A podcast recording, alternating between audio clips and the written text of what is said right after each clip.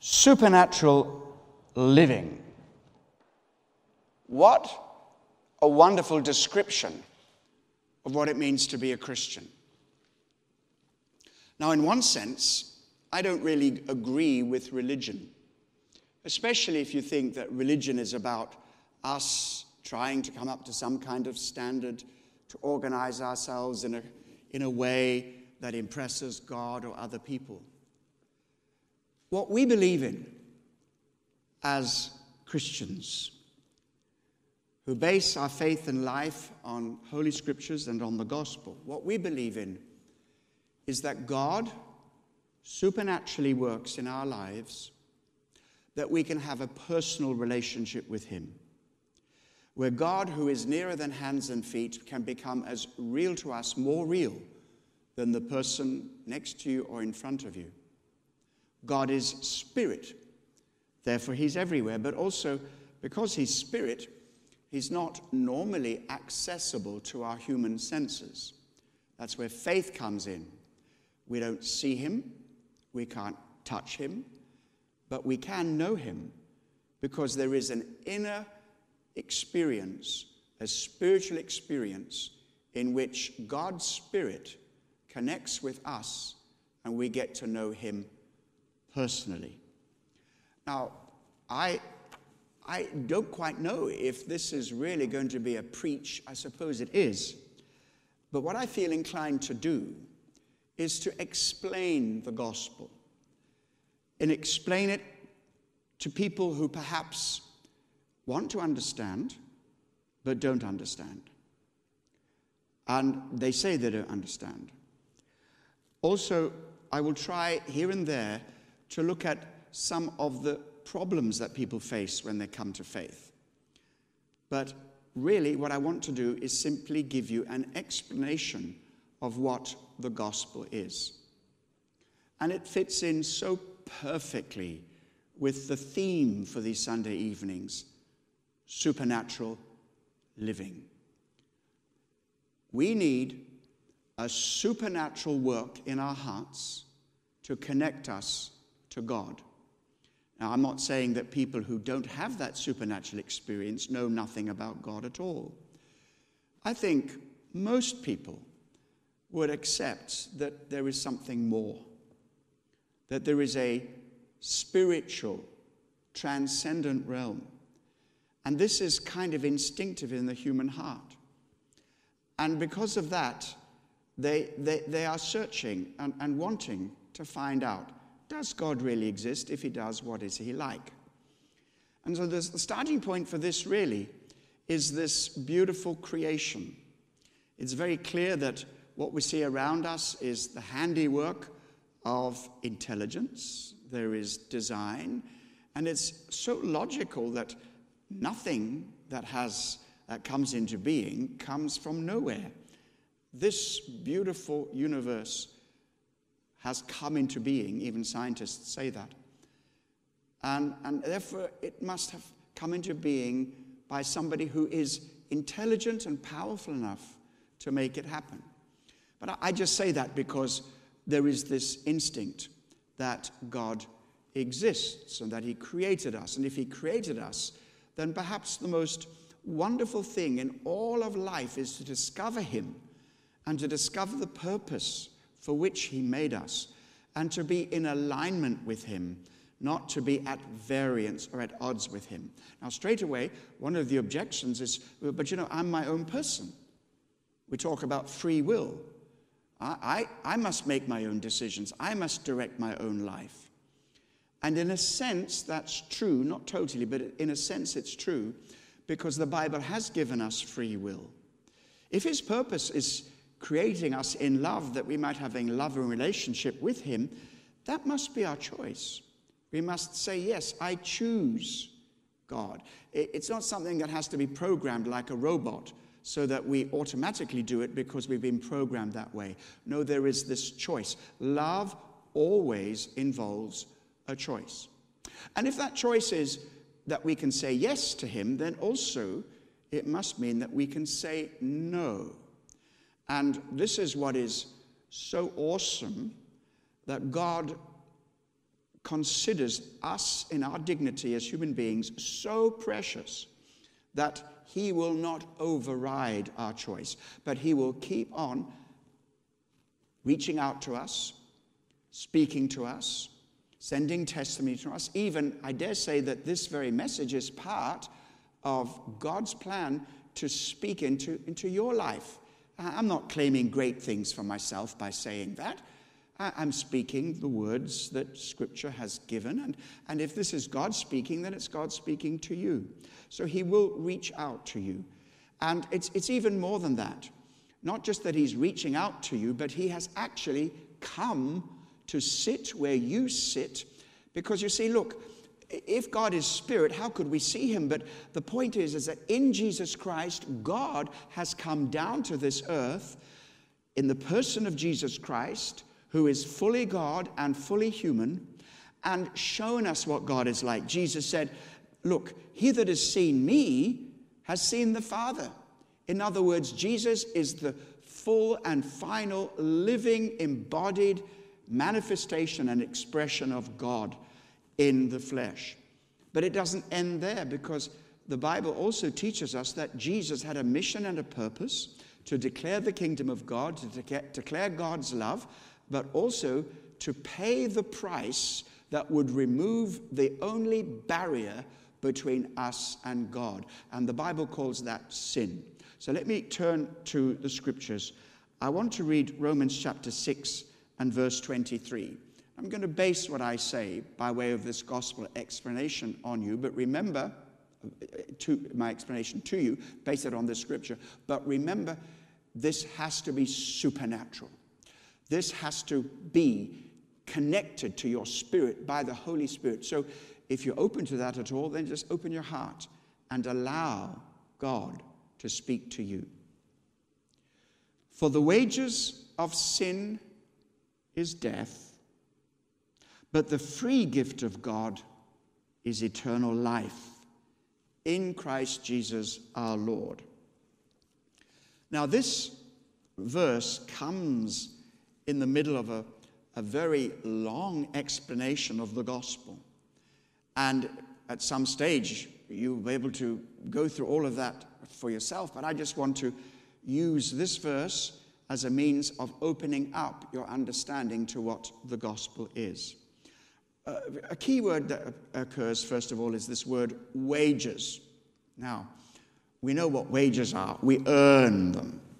At the end of the month, we get our salary, or the beginning of the month, and God may, Lord, may that continue right throughout this crisis. But the wages are what you earn. Wages are what you deserve. You've worked according to a contract or an agreement, and you get paid for what you have done. And so that's positive when we're talking about earning our living. But when it talks about trying to earn our own salvation or earn our acceptance by God, then what we earn is not acceptance, but we earn what the Bible calls the due deserts for sin. In other words, what sin brings to us. Okay, so that's that second word. The key word, first word is wages. That's what we earn. And it's the wages of sin. In other words, what does sin bring into your life? What are the wages of sin? What does sin deserve? Now, let me take this word sin. Now, I find that a lot of people don't like that word. It's too religious, and it sounds like it's too uncomfortable. But I'm not afraid to talk about sin, and no Bible-believing Christian is ever afraid to talk about sin, because we have the answer to it. We don't have to shy away from this word. We need to understand it, but also need to embrace it, because all of us have sinned, and we therefore need God's forgiveness and God's salvation from it. So what exactly is sin?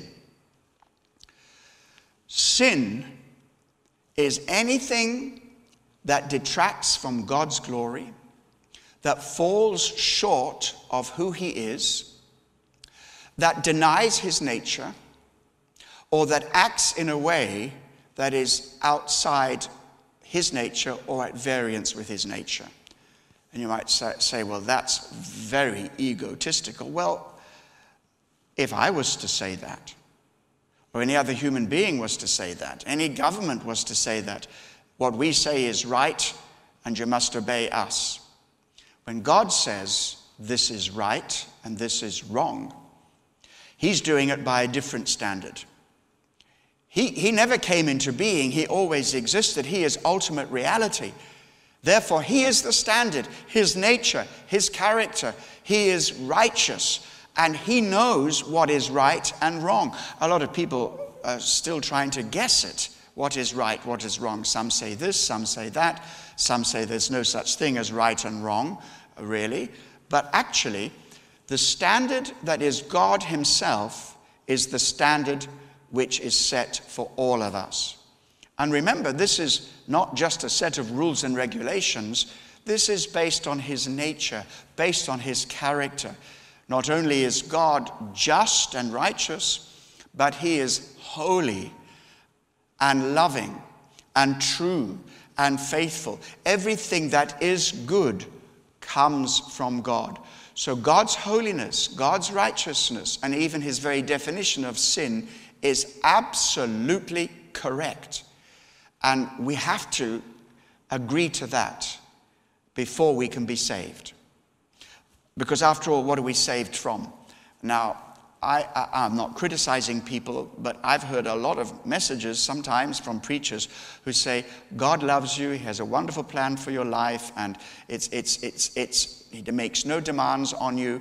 It's just about giving you a happy life, making you feel better, and accepting you without any sense of trying to correct you or to bring you out of the things which are causing you deep grief. And the root of those things is not the external. The root of those things is our inner rejection of God.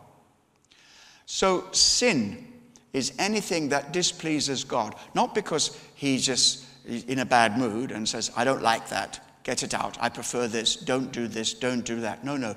It's based on his wonderful, loving, and glorious nature. But one thing you need to know about sin is that it produces something. Here, it produces wages, and the wages of sin is death. I'm going to come and explain that in a moment. The wages of sin, it produces something. So if you live under the power of sin, your life is not only in bondage, but it will produce something. It will produce death. So what is death? Okay, at a physical level, death is when your spirit is separated from your body. The key thought about death is separation. When our loved ones pass away, they're separated from us. Death, physical death, is when our spirit is separated from our body. However, the spirit continues to live, but it is not living free, doing its own thing. The Bible says it's appointed unto man once to die, and after that face judgment. And so death is more than physical. Death also is spiritual. Spiritual death is when we are separated from God. And until we come to know him, all of us born in sin, living in sin, we're living in separation. And this is where the gospel comes in. It is the heart of God reaching out to you as estranged children, people separated from him, and he is drawing you. He is wanting to bring you back home into a relationship with him, the very thing that you were designed for. So that is spiritual death. But there's another level of this, and that's eternal death. If you die without Christ, having made your decision to reject him and keep him out of your life, then that death ends in eternal separation. And some people say, well, this is so unfair. Why would God separate us from him eternally? Well, the simple truth is this, and it makes absolute sense. If you don't want God in your life now, you are making a decision to separate him, and he will not override that. And so that's why it's so important to understand the gospel, Ask questions about it, and when you have questions or objections, that's fine. I love it when people ask me questions and say, what about this, what about that? And any believer who knows the Bible would be so patient with you to sit down and explain it, not to try and make you believe something, but to answer your questions. And so when those objections are there, one of them is, why is God saying, love me, worship me, or I'll throw you into hell? Well, actually, the Bible never says that. The Bible says that your eternal separation is the result of what you have chosen to do all of your life. You've decided to keep God out of your life, that you don't want him, you are hostile to him, and where he lives is not a place where you will want to be.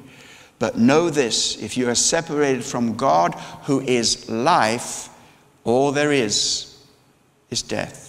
If you separate yourself from the light, all there is darkness. Now that is a lot more to it, but that's just the beginning of an understanding. And the Bible talks about this as God's wrath. Again, this is a very unpopular word. You say, God loves me, how can he be angry? I tell you what, the people who love you the most are people who are prepared to tell you the truth. The people who love you the most, they will often be angry. I mean, my mother and my father's with the Lord, my mother is aged and she's critically unwell. But, you know, their anger at me at certain times was justified, but it was an anger of love to wake me up and to try and bring me back to a more sensible way of living in family. And so the separation that we're talking about is of our own choosing, but God himself will honor it to the point of expressing his wrath and judgment. And what is that? It is his righteous, justifiable action in a certain situation when we have rejected him despite hearing about him, when we have allowed our own choices and the things that we would prefer to do for ourselves to keep God out of our lives. And this is all very sad and difficult, and it is a very bleak message. But that is where the good news comes in. The background to the gospel is God's righteous reaction to us as sinners, and we know that we've all sinned. We know that. We don't need a preacher to tell you that. You don't need church rules to tell you that. Every single one of us, we know that we've not come up even to our own standards, let alone the righteous standards of a holy God who in love has set these standards that we might know him and live in life and in joy and in fullness. So we've gone quite far into this verse. The wages, what we earn through sin, is death, separation from God. Now then, if I just left it there, that we wouldn't have a gospel. All you've heard, you might say it may be true, but it's still bad news. But the gospel means good news. And notice that word. I will say it to you and I will bring it out. For the wages of sin is death, but the free gift of God is eternal life. And it's this but that makes all the difference. Here is where the bleak news about the reality of our lost relationship with God is exposed. But we hear of God's love, of God intervening and saying, I'm going to make a way for you to return to me. And the problem is, of course, is our sin. God is so righteous and holy, the sin cannot stand in his presence, so he must deal with our sin. And there was only one way of doing that, and that is by sending somebody who would take that sin away, Jesus Christ, our sin bearer.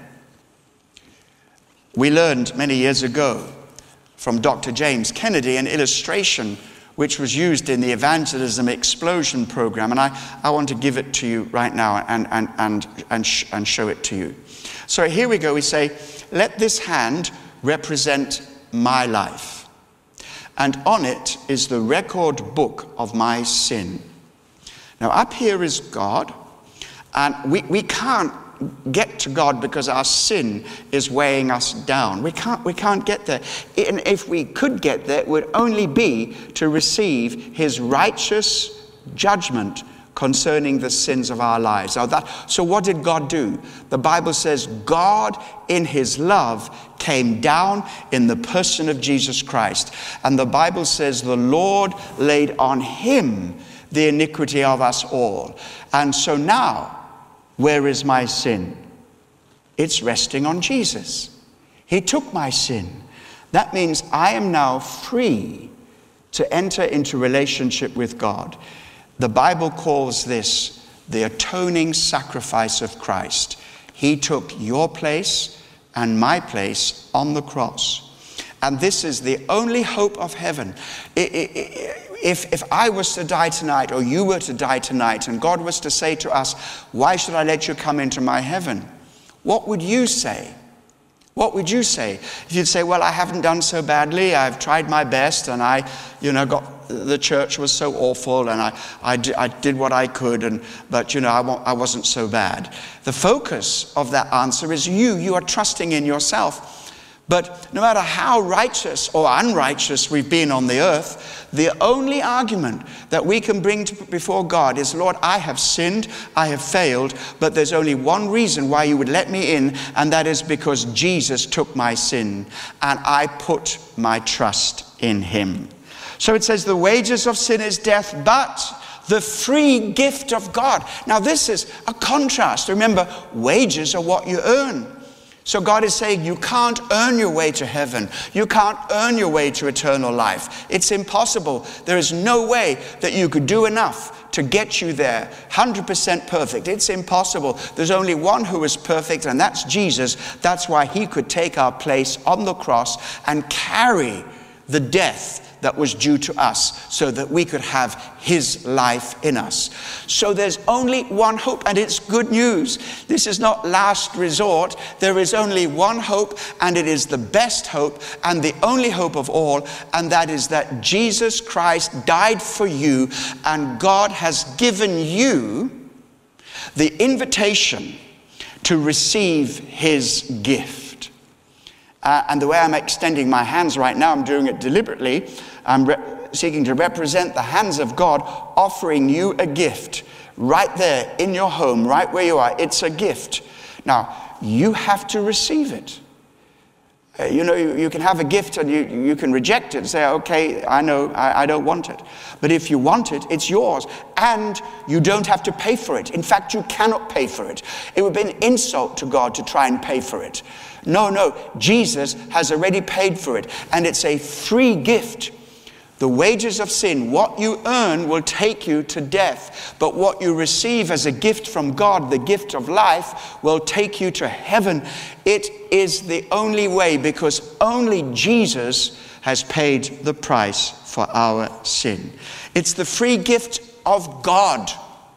So, a lot of people, they're quite prepared to talk about Jesus, but they say, well, this God thing. No, Jesus was a good teacher, but God, I don't like God. Or some people say, well, I'm happy to believe in God, but Jesus being the Son of God, Jesus being God in the flesh, I don't like that. But the two come together because God so loved the world that he gave his only Son, that if we believe, we should not perish but have everlasting life. This is the free gift of God. Therefore, you must go to God and say, God, I receive that gift. Now, here is a problem for many people, because they say, I don't like this God.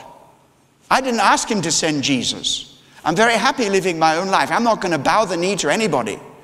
Wait. Pause for a bit. If God is the eternal, uncreated being, none other like him. Everything that exists came from him. He created us all. Please, don't argue with ultimate reality.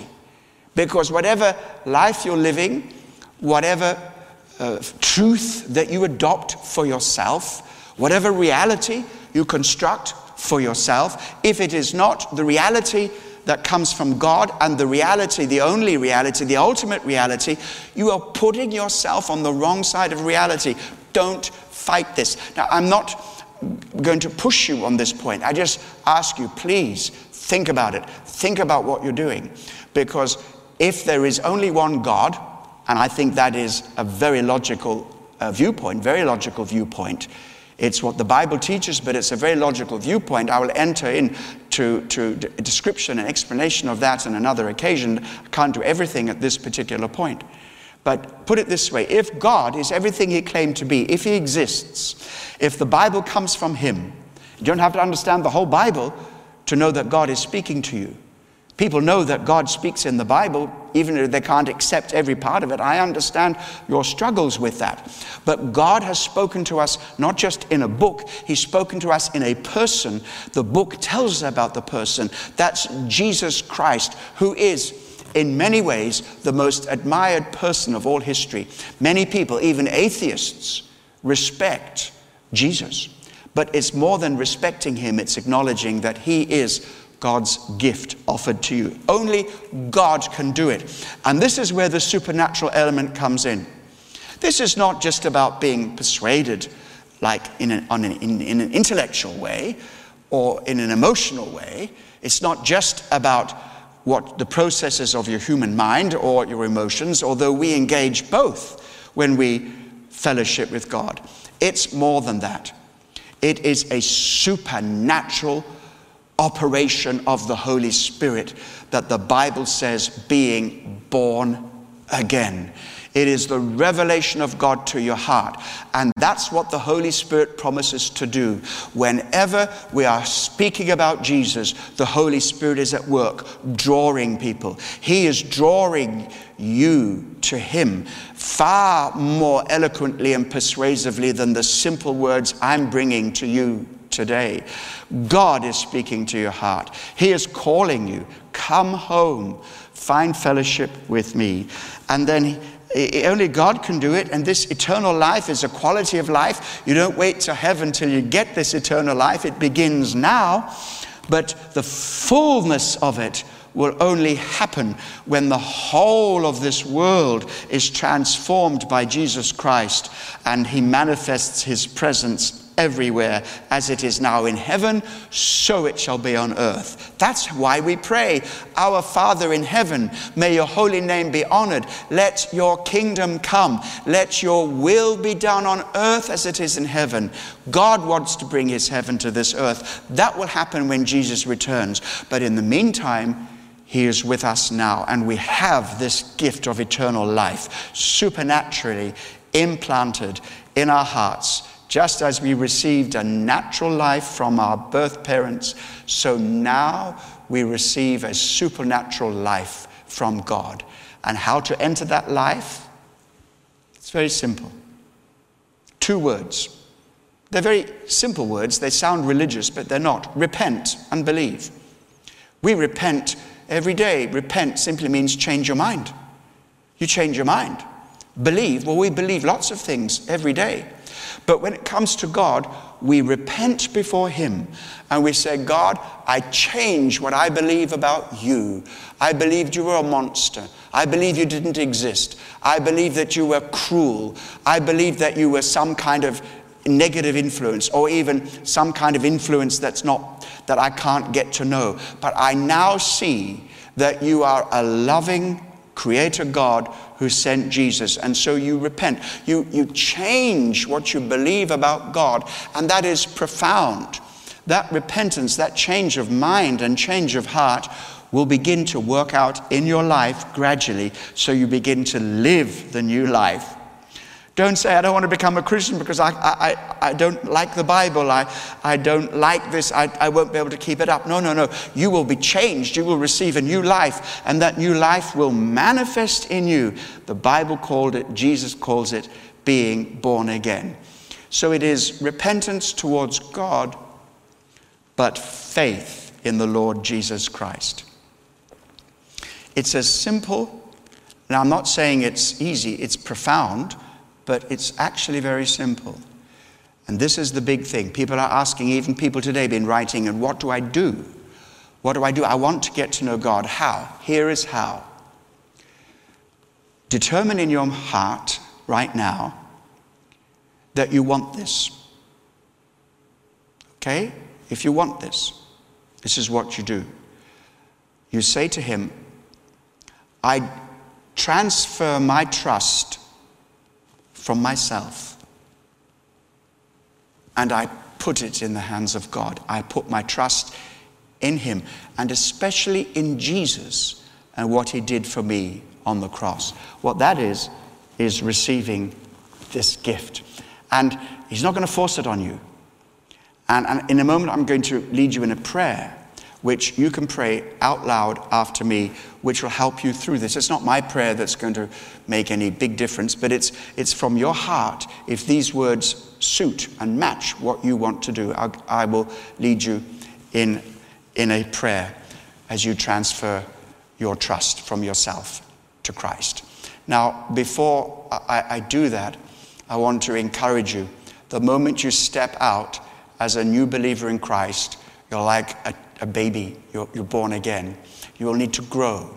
You will need to stay in connection with others who can help you and encourage you. And I know that there are people watching literally from all over the world right now, people who are not part of this church, and this isn't about joining this church. And I encourage our believers who are part of the Kensington Temple Church community that the eternal life that God gives you is not just for a ticket to heaven. It's about living life in its fullness and abundance and serving Jesus Christ and following him and being a disciple of Jesus Christ. And those of you who are ready to make this decision, we'll be talking to you about that in other ways. We want you to be in touch with us. Now, I suggest there are probably around three different categories of people. And the response I'm asking you to consider is either a big yes, a little yes, or a healthy maybe. What do I mean? A big yes is you've said, you know what? This is what I've been waiting to hear. I believe it. I'm ready. Go for it. Okay? Then there is a little yes. And what that is, somebody who's saying, do you know what? I don't understand fully, but I promise to keep an open mind. I'm going to look into this. I've got an open mind. I'm not saying no. I'm not shutting this out, but I'm going to find answers to some questions I have. And sometimes this is a process, and we're patient with people, and people are patient with me. So it's not about forcing you. But then, so there's a big yes, little yes, and then a healthy maybe is somebody who says, well, you know, it doesn't appeal to me, but I'm not going to close the door finally. So people who's ready to say big yes, others say, I'm not so sure, but I'm going to explore further. And others, a healthy maybe says, well, all right, I'm not closing the door. I don't see it. I'm not convinced by this, but I'm not going to close the door. And so those are the three responses. And so I'm going to pray into the first response, which is the big yes. And then I'll address the others. Here is the kind of prayer. I've prayed a prayer like this. It's not scripted or recited, but it's just putting forward a form of words that could very well express what is going on in your heart right now. And so every believer, please pray as we pray with people here and now. So here it is. I'm going to pray this prayer line by line. And if this resonates with you, I want you to say it. You can say it out loud or in your heart. It doesn't really matter. But this is a prayer in which you are going to say, yes, you're going to receive God's gift of eternal life. So this is for you. Let us pray. Repeat this. Lord Jesus Christ, I come to you now, and I am prepared to transfer my trust from myself and place it in Christ, especially what he did for me on the cross. Therefore, I thank you, Lord Jesus, that you died for me, that you took my sin, that you took my penalty, that you died my death, that I might live your life. I now turn from everything that I know to be wrong, and I depend on the supernatural power of God to change my heart and work in my life from within. Father, my heavenly Father, I'm coming home in relationship with you. Thank you for forgiving my sin. Thank you for making me a child of God. Amen.